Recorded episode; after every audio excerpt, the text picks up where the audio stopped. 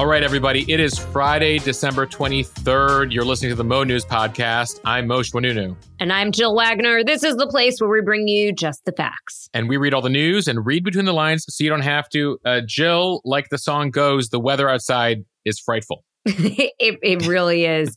Um, some quick housekeeping before we get started. This is going to be our last daily podcast of the year. Um, but we will be dropping a special edition with our predictions for 2023. Uh, it should be a really fun episode. We're in the process of putting it together now, and you can look for that next week on Tuesday.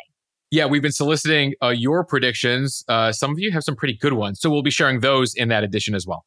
One prediction the Mo News podcast breaks the top 10 again. Uh, Moshe, we can keep trying, right? I have hopes. I have high hopes. Okay, let's get to some news here. Temperatures across the U.S. are dropping in some places by 70 degrees in less than 24 hours. Sam Bankman Fried had his first court appearance in the U.S. yesterday, hours after being extradited to the States. His two number twos have pleaded guilty and are cooperating with law enforcement. Will the real Mr. Santos please stand up? Major questions about one of the incoming Republican congressmen from Long Island. A code red for Google, why they are freaking out about a new AI app. And Moshe has a final on this day for us in 2022 with some music history. Jill, here's your clue. If you had one shot or one opportunity to seize everything you ever wanted, one moment, would you capture it or just let it slip? You know, even with you just reading it, I still get the chills from that song, uh, the Eminem song. Uh, what is Lose Yourself? There you go. We'll have a little bit of music history. Uh, and we have a little bit of uh, musical news related to Justin Bieber coming up in the podcast as well. All right, let's start with that powerful winter storm bringing heavy snow, strong winds, and dangerously cold temperatures to the central United States, with conditions expected to worsen through the rest of the week. Around 100 million people are under a winter weather alert. More than 2,000 flights have already been canceled ahead of the Christmas holiday weekend. The National Weather Service says the powerful storm is expected to produce widespread, disruptive, and potentially crippling impacts across the central and eastern United States through the rest of the week. Low temperatures combined with forceful winds are leading to wind chills as low as minus 40 degrees in some areas, which can cause frostbite within minutes. And in some cities, the temperature drops will have been remarkable.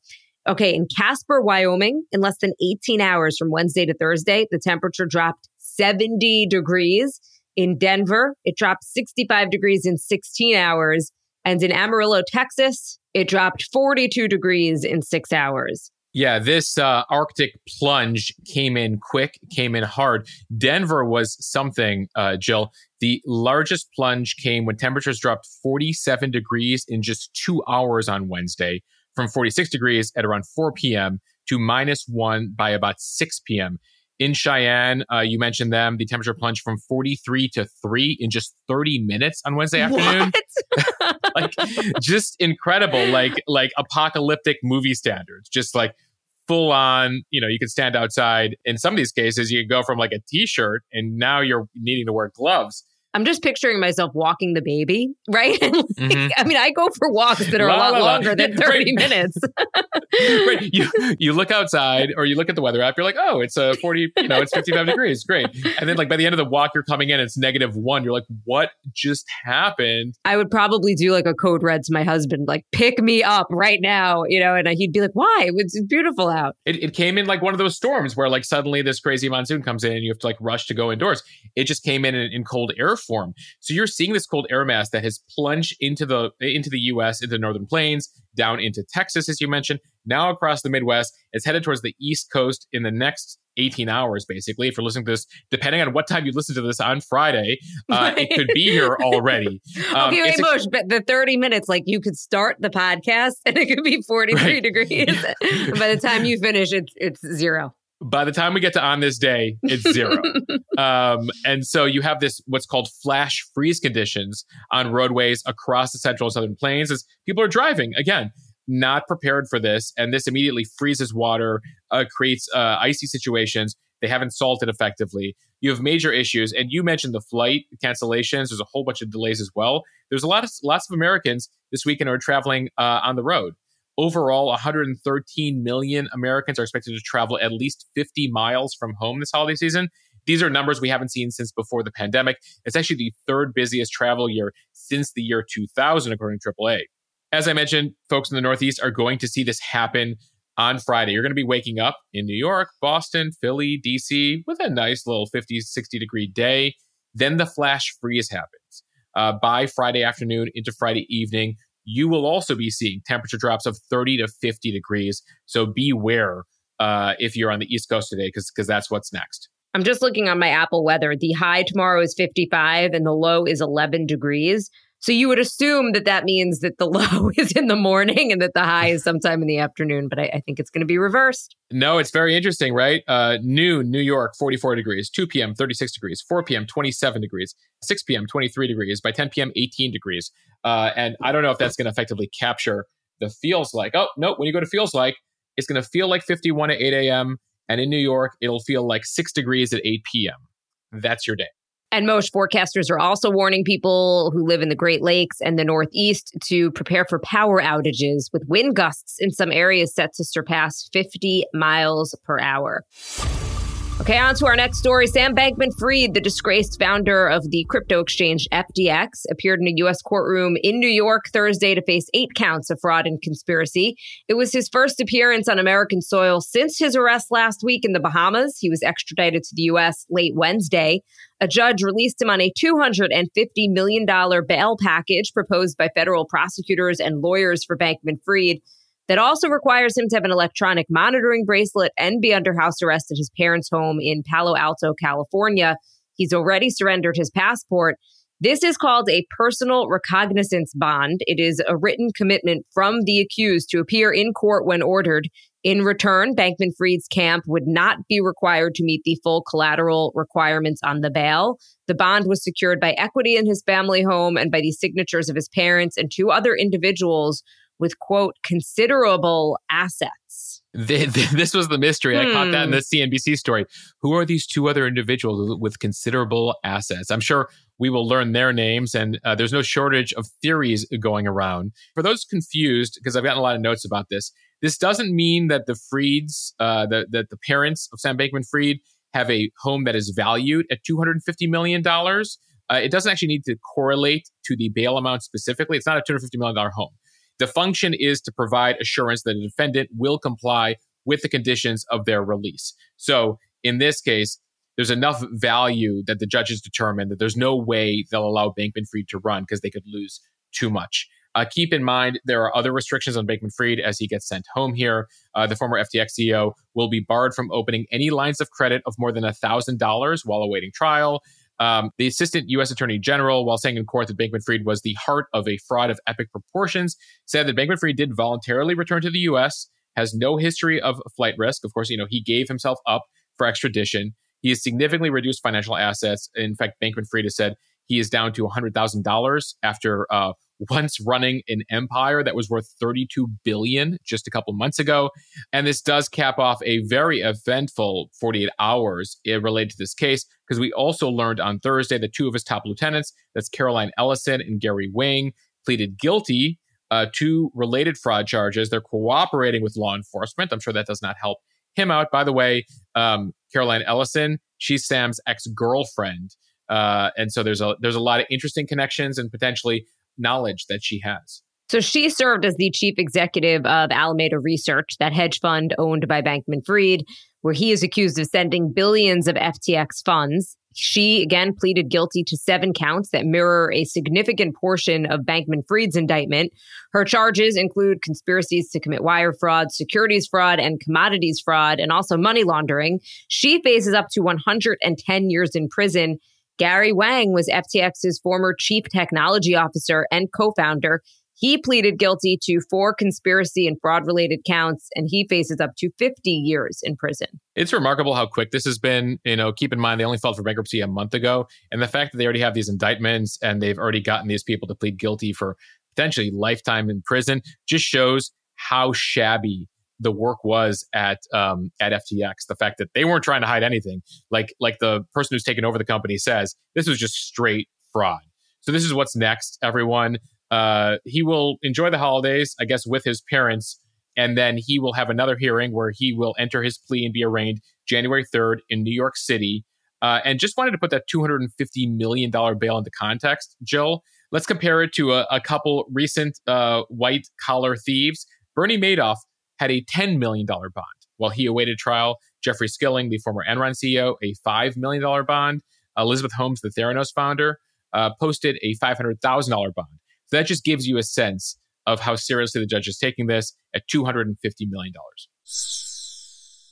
All right, as we head into warmer weather across much of the US in the coming months, one way to stay cool and continue to get a good night's sleep is by checking out Boll and Branch bedding and sheets. They're a brand that we love here at Mo News. We only endorse products that we love, and we've been using Boll and Branch for more than two years now in our home. The sheets have been great, soft, breathable fabric that works for both cold and warm weather.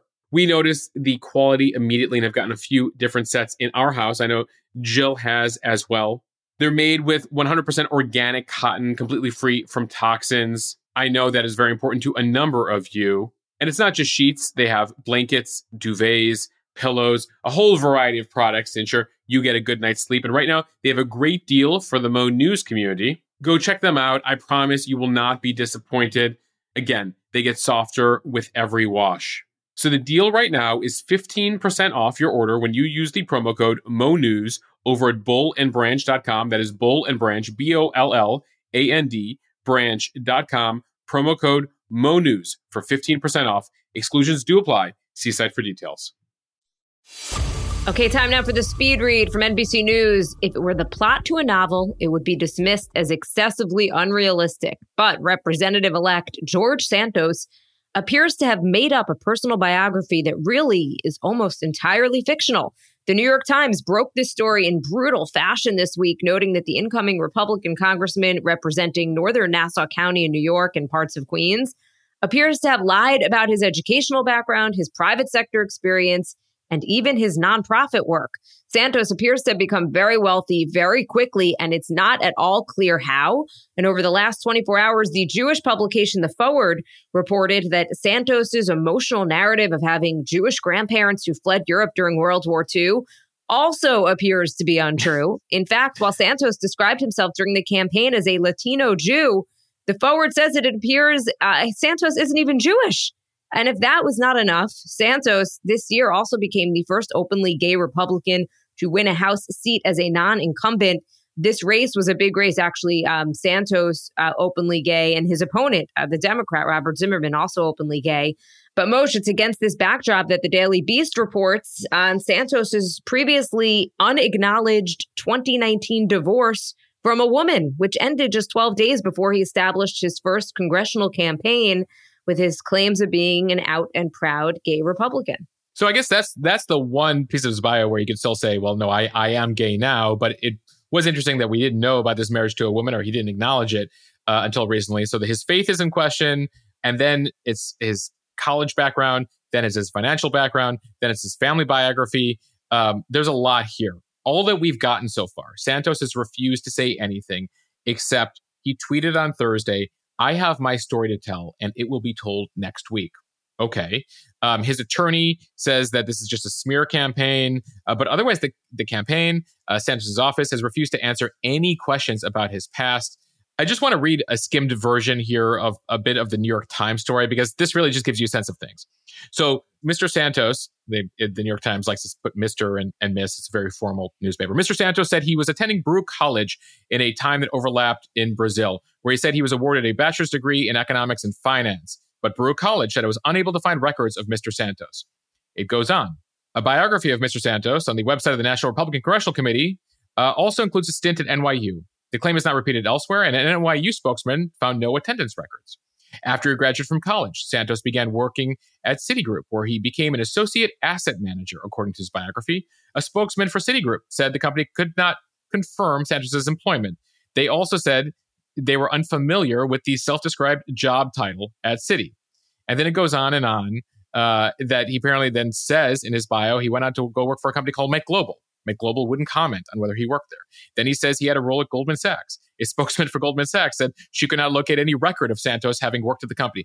It is literally bit by bit, line by line. It is unclear what he's been up to because literally everything in his biography appears to have gone poof here. The House Republican leader, Kevin McCarthy, it's up to him now because keep in mind, folks, he was elected. He is now Congressman elect. The constituents, the good constituents of his district of New York, do not have a chance to do anything about it until two years from now when he's up for reelection. So it now stands uh, before Kevin McCarthy, the Republican leader, uh, who did not answer any questions about this on Thursday uh, and only has a several vote majority. So unless it comes out that he murdered somebody, I don't expect, and most people don't expect, McCarthy to do anything about Santos despite all of these lies. Jill, I, I mentioned the uh, the good constituents of this district. Uh, he's your congressman, right? My congressman elect, Moshe. Yes, yes. uh, yes, he represents the North Shore of Nassau County and parts of Queens. Um, and uh, yeah, I live in that area. So I actually covered the midterm elections for a local newspaper out here. I was just back from maternity leave, and I I just kind of dropped in for election night. Um, and mm. election nights are just so fun, as we've discussed. Santos won by seven to eight points. It wasn't really a close race. But it was a, a big race. This seat's been in Democratic hands for years, but the incumbent had decided not to run for reelection. So it was an open seat. So Republicans really had an opportunity. The mood of the country favored issues that Republicans pull strong on. Um, they had this opportunity. It's surprising that this is who they chose. Um, it's surprising that they didn't do a better job vetting him. And I am surprised that even if reporters didn't catch it ahead of election day, that Democrats didn't sniff it out. Again, given how important this seat is. Yeah, there's a headline out of the Washington Post uh, that reads New York Democrats probably should have looked into George Santos more. Um, and they noted that his opponent, uh, Zimmerman, had a, a, research consulting spend on his uh, campaign statements of $22,000. The company out of Maryland he hired is called Deep Dive Political Research. Uh, so just FYI before you uh, look into hiring deep dive. If you're running for election, note to self. Jill, the next big thing after the holidays is is his response. So let's see how he responds to the allegations uh, that where he says he went to college, they have no record of. Where he said he worked, they have no record of. Where he said his identity and religion, there's no record of that. And then the whole marriage thing. From Axios, Senate passes milestone protections for pregnant workers and new mothers. The Pregnant Workers Fairness Act and the Pump for Nursing Mothers Act passed the Senate with bipartisan support yesterday as amendments to that large $1.7 trillion spending package. It is a major milestone for women's workplace civil rights. Advocates have pushed for protections for pregnant workers for over a decade, arguing that thousands of women lose their jobs each year, either fired or placed on unpaid leave because employers are under no obligation to offer pregnant workers reasonable accommodations. The Pregnant Workers Act would now make it illegal to not allow pregnant women things like extra bathroom breaks, the ability to sit while working a cash register, or restrictions on how much weight they can lift. The Pump Act guarantees workers the right to break time to express milk, another big issue, particularly for hourly workers who can't always get off the clock to pump. Jill, Congress officially outlawed pregnancy discrimination back in 1978, uh, but pregnant women have continued to face workplace discrimination for decades since then, with employers often denying them temporary job modifications they need to keep working and have a healthy pregnancy. And so there was enough of a push here for Congress to do more, uh, despite that law in 1978. Advocates say that the requests over the past couple decades for accommodations, such as frequent breaks, schedule changes, reassignment away from hazardous tests, are often denied to pregnant workers, and they can result in severe consequences for their health and financial security. So, this Pregnant Workers Fairness Act was actually first introduced a decade ago, back in 2012, and it's taken 10 years to finally get through Congress. From USA Today, New York City police formally charged a woman who allegedly broke into Robert De Niro's home earlier this week and tried to steal presents from under his Christmas tree. The attempted robbery took place Monday morning at De Niro's rental home on the Upper East Side of Manhattan. According to police, at about 2:45 a.m., members of the department's 19th precinct observed a woman known from numerous burglary arrests enter the residence. Officers had been tracking the woman, 30 year old Shanice Aviles, who they say was known for a string of burglaries in the area, and actually saw her break into the actor's home. The woman entered through a basement door, which had visible signs of forced entry. Jill, it's been reported that he rents his home at about $69,000 a month, by the way. So I'm surprised that the security was so shabby that she was able to get through here. De Niro uh, happened to be upstairs at the time and came down to the living room as the woman was being arrested. So he's just like, what's What? going on here? It's three in the morning. Who's stealing my Christmas gifts? And the cops are like, we know her. We know her. So when the police entered the home, they found her in the living room attempting to, quote, remove property, took her into custody without incident. And it's clear that they knew who she was. She apparently has had at least 26 arrests on her rap sheet, including 16 arrests this year alone. She was arraigned over in Manhattan criminal court earlier this week and ordered held on $40,000 bail, with prosecutors warning that she would only commit yet another crime if she were to be cut loose again. Uh, again, the numbers here are pretty wild in terms of what she's been up to. She was picked up for at least six burglaries on the Upper East Side of Manhattan between November 25th and December 8th. So she was going at basically a burglary every other day that she was arrested for during that time. The last time the judge released her, telling her, please check into drug rehab, unclear that she ever did. She decided to keep, you know, going on and burglarizing. Mayor Adams has long griped about the lax state laws that make it difficult for law enforcement to lock up persistent repeat offenders. This is all in the wake of the 2019 criminal justice reforms that prohibit bail for most crimes. So, a police officer here in Nassau County recently received a citation for arresting someone for armed robbery who had 82 prior arrests. And I believe he was young. I think he was like 18 years old. 82 arrests. Um, I asked the officer how that is even possible, and he said the same thing. He said bail reform. Now, that police officer was honored at the Nassau County Legislature. I happened to be there that day for something totally unrelated. But one of the legislators said, um, You've got to assume that the person arrested isn't caught every time that they commit a crime, right? So they probably committed hundreds of crimes which means, um, as this legislator pointed out, that there are literally hundreds of victims, real people probably living with a lot of trauma. Yeah, it's it's become a real debate here in New York and, and some other states, California in particular as well, Illinois, um, what to do about bail reform, how to balance the uh, you know needs to try to rehab criminals and not just lock them up forever for small crimes, but at the same time not be dealing with the situation uh, that you know De Niro is dealing with with a woman who's basically burglarizing a home in the Upper East Side every other day, being arrested for it, and then being released back on the streets. From the New York Times, a new chatbot is a code red for Google's search business. We've been telling you about Chat GPT. It's that buzzy conversational artificial intelligence chatbot. Google's management has issued a code red amid concerns about what it means for the future of its search engine. Sundar Pichai, the CEO of Google, has participated in several meetings around Google's AI strategy and directed numerous groups in the company to refocus their efforts on addressing the threat that Chat GPT poses to its search engine business. This is according to an internal memo and audio recording reviewed by the Times. Google's research, trust, and safety division have been directed to switch gears and assist in the development and launch of AI prototypes and products. Some employees have been tasked now with building AI products that generate art and graphics. Yeah, ChatGPT, if you haven't played with it already, literally lets you just like write a line and the artificial intelligence bot like does what you say. So it's like, write me a podcast between Moshe and Jill where they cover these news topics. Go. And it'll write you that script. We we actually haven't utilized it for that purpose I was yet. like, where but- do we get this thing? Uh, it's it's online. It's available. It's free. Let- we should It's- do one as just a test. We should do one. A thousand percent. But clearly, it has folks at Google very concerned. I mean, keep in mind, for about 20 years now, Google has served as the primary gateway to the internet for all of us. But with this new kind of chatbot technology, it's poised to reinvent or even replace search engines like Google, because it's basically Google and more. And there's a whole bunch of code, a whole bunch of ways that you can experiment with it. And it clearly has the folks over at Google headquarters a little freaked out. Um, one Google executive uh, described the current efforts right now as make or break for Google's future. You're talking about a trillion dollar company here. ChatGPT was released by a uh, AI lab, a research lab called OpenAI. Uh, Google is actually among the many companies that helped build this technology, but experts believe that Google could struggle to compete now with these newer, smaller companies that develop these chatbots.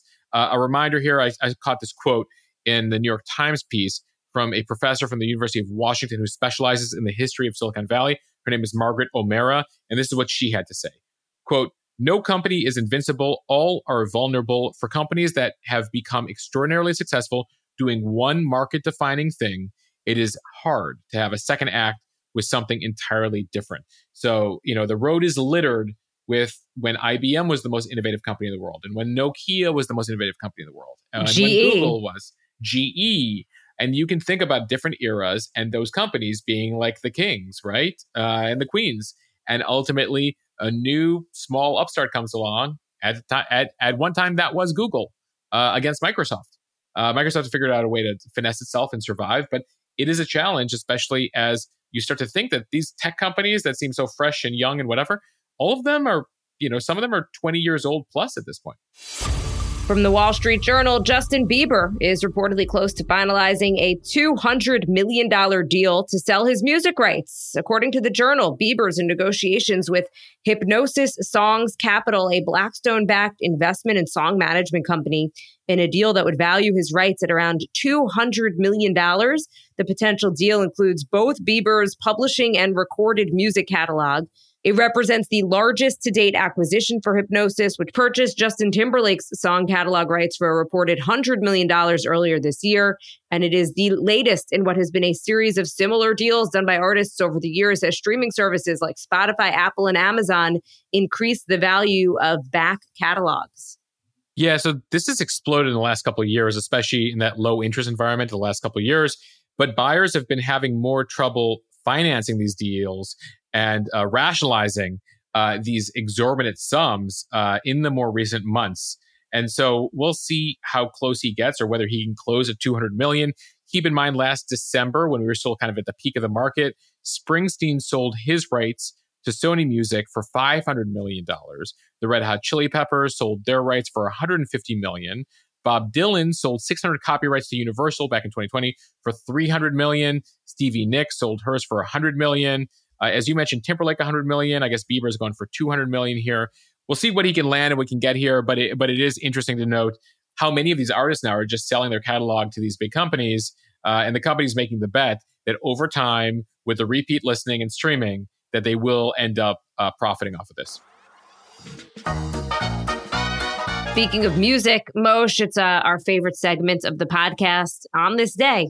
Yes, yes. And it's a Friday, so we will have our cheers to the freaking weekend coming up after that. So stay tuned, folks. So before we get to the music on this day, our political historical on this day, and many Americans might not know this, but 47 years ago today, on December 23rd, 1975, President Ford signed the Metric Conversion Act. Uh, it was supposed to begin our process of increasing the use of the metric system so we would join the rest of the world. Uh, it turns out that just seven years later, in 1982, we abandoned our efforts to get into the metric system, and we are still using inches, feet, and pounds here in America. I do feel like the metric system it would be so much easier, not just because the rest of the world uses it, but because it's based on tens, right? Eh, Which Yeah. just seems like a much more logical way to to figure something out. Yeah, 10 meters is a kilometer. You know, like it just it's very simple as opposed to 5,200. How many feet are in a mile? something something totally off. Uh, Jill, I have a piece of trivia for you. There are only three countries in the world that don't use the metric system. We are one of them. Who are the other two? um, I would say You're not going to get it. Uh, two different continents, two other continents represented here. India. Nope. Okay, just tell us. Myanmar and Liberia. Interesting, because my guesses were based on nothing. Um, so clearly, I was well, not right. Liberia, because we created Liberia in the 1860s, Abraham Lincoln did, uh, ostensibly to uh, send freed slaves back uh, after the Civil War.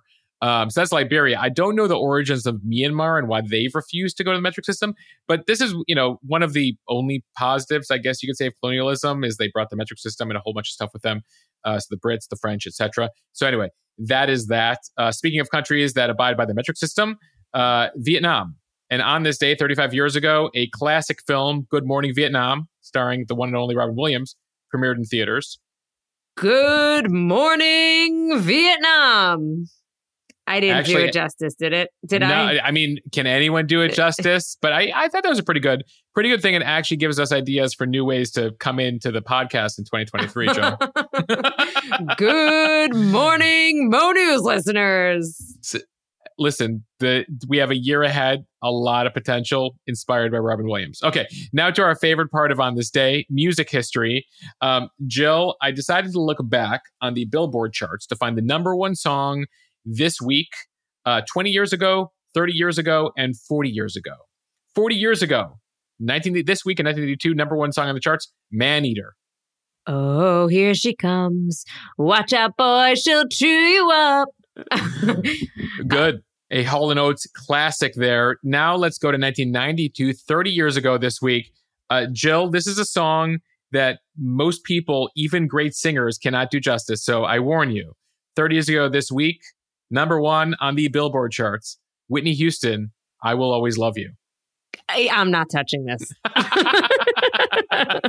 Let Whitney's song just kind of rest out there. I, I I feel like I remember episodes of American Idol back in the day where someone would attempt that song and and Simon would just like, no, sorry. Like, why? Yeah. You can't never pick a song like that done by Whitney Houston. I don't care what voice you have. Okay. And then, as teased at the beginning of the podcast, this week, 20 years ago, with one of the songs that you got to play at the beginning of any workout, Eminem with Lose Yourself. That is one of my marathon songs on every marathon playlist that I ever made. And I would actually save it for after mile 20 because that's when it just gets so hard. And there Dun, dun, were dun, marathons. dun, I, dun, I've dun, run New York dun, three dun, dun, times. dun. Okay, Yeah. never. You're like, His no one are cares. We just want to weak. yeah. Arms are heavy. There's vomit on his sweater already. Mom's spaghetti. I mean, listen, you hear those lyrics and like you, it's like the Rocky theme song. There's like a couple iconic songs that you're just like, I need to go out there and run. I can do it. I can do it. He um he actually opened a restaurant in Detroit called Mom's Spaghetti. Jill, are we ready now for the last cheers to the freaking weekend for the last full weekend of 2022? Okay, let's do it. Mosheh, I will kick it off with what I am watching. I'm going to be happily catching up on my beloved Housewives. It's my guilty pleasure. It's totally mindless TV. Um, the ladies of Potomac and Salt Lake City, they are the, the shows that are live right now. So I'll hopefully get some time to zone out when the kids are asleep. Also, I cannot wait to binge season three of Emily in Paris on Netflix.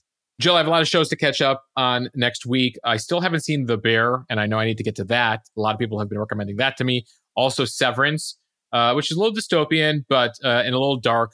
But I'm looking forward to uh, completing that. So those are a couple of my um, Christmas to New Year's streaming goals. Okay, what are you reading, Mosheh? So I love this, Jill, because both of us have books sent to us by the Mo News community. I'm looking forward to reading a book sent by Shannon Martin. She wrote uh, Start with Hello and Other Simple Ways to Live as Good Neighbors. It's been highly recommended to me, especially as we talk about how divided this country is. There's a, a guide, it's basically a guide to regaining connection with your neighbors, with other people, being attentive, uh, listening to others. You know, some of the basic things you learn in kindergarten that we sort of forget as adults. So, looking forward to reading that, and and all the more pumped that it was uh, written by a, a member of this community. Okay, I'm also reading a book by one of our Mo News podcast listeners, Ashley Feinstein Gerstley. She sent me a copy of her book. It's called Financial Adulting Everything You Need to Be a Financially Confident and Conscious Adult. I looked through it quickly. It's kind of like everything that we should have been taught in high school math classes or college econ classes. So I personally would like to go into 2023 making some smarter money decisions for myself um, and in particular for my kids. Important goals for 2023, and a lot of it uh, we didn't learn in school and probably should have. Um, I'll end here with what we're eating this weekend, Jill. Um, Alice just made a delicious pot roast uh, from the Instagram account Tastes Lovely. She's linked to it over on her uh, account. I'll link to it in the show notes.